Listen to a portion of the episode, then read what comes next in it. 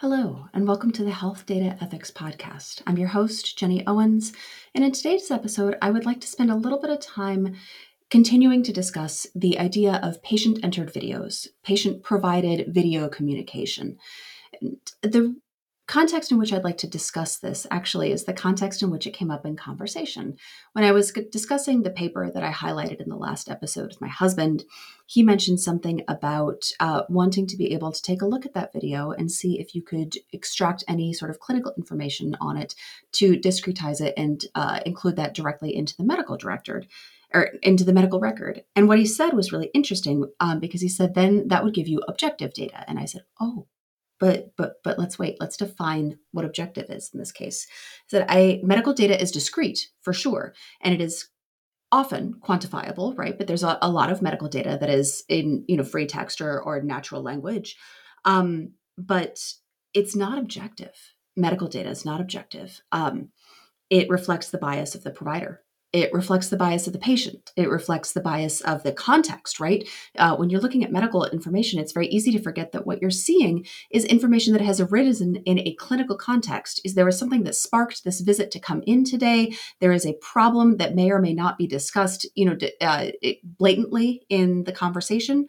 And this is one of the things that is interesting as we're having discussions about ambient AI, right? To have a, a, microphone that can sit in the room as the caregiver and the patient have a conversation that can listen to that conversation and sort of pre-populate a note for the caregiver. It can it can listen, pull stuff out, and say, here's what I think you're talking about which is interesting, right? Because an AI like that would be trained on medical data it would be trained on the information that already reflects the biases inherent in the system.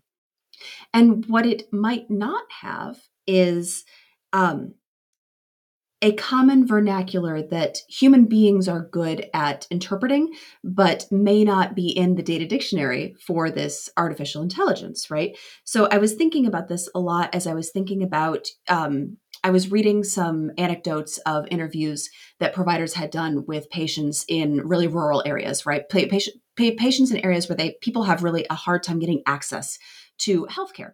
Um, and so, you know, the these eh, these sweet young like go getter very enthusiastic people are sitting down with these with these patients and they're saying things like well you know have you experienced diabetes have you experienced hypertension and what they're hearing is no and no, right? I have not experienced diabetes. I have not experienced hypertension.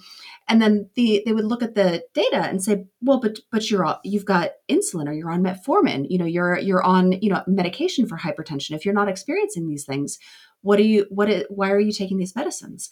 I said, oh well, I don't have diabetes, but I do take a sugar pill, or I don't have hypertension, but I, t- I take a water pill. Um, and so thinking about training medical AIs not only on medical data, right, which is which is a rich source of information, full of really good information, but also training them on the common vernacular that patients use when they're communicating with their caregivers. A, a human caregiver can hear this and tailor their language appropriately so that they're meeting the patient where they're at and they're making sure that they're speaking the same language as the patient so that they're understood and the patient feels understood a, a, medical AI that has only been trained on EMR data, I think will have a much more difficult time doing that. So to return to our initial topic, you know, if we are thinking about these patient entered data or patient entered videos, um, and these are the videos that we discussed in the last episode. So maybe a brief introductory video from a patient who has a communication disability.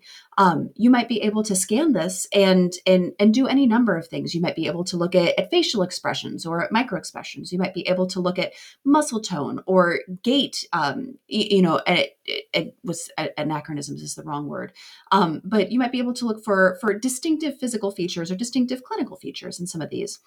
But as you are doing this and thinking about training an AI to ingest this patient data, you may also want to think about what is the patient perspective here? What is the patient trying to communicate with their words? What are they communicating with their facial expressions, with their gait, with their, their physical symptoms that they may or may not describe as being symptoms? Something to consider.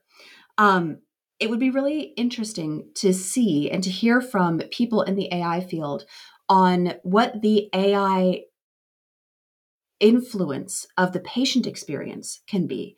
Um, so as as we move forward with technical improvements in healthcare, we have a whole group of patient advocates that if you want a patient perspective on something, you can actually go and pull people in um, and they will give you their perspective. We did this also when I was participating in the early stages of, of the Precision Medicine Initiative. There were a bunch of patient representatives there, and they had absolutely great, like really stellar, hard hitting, practical perspectives that the scientists and the caregivers in the room were not thinking about, right? Because from a from a patient perspective, you don't have quite the same academic blinkers and the clinical blinkers that we get when we're when we're working in healthcare all day, every day. Um, I would be so curious to see what patient advocacy in the AI space is going to look like. What data sets will we be using to train AI on what a patient might say to communicate with their doctor? Um, what? How are we going to validate that? Who are the groups that are going to validate that? This is really interesting fodder and really exciting, innovative space.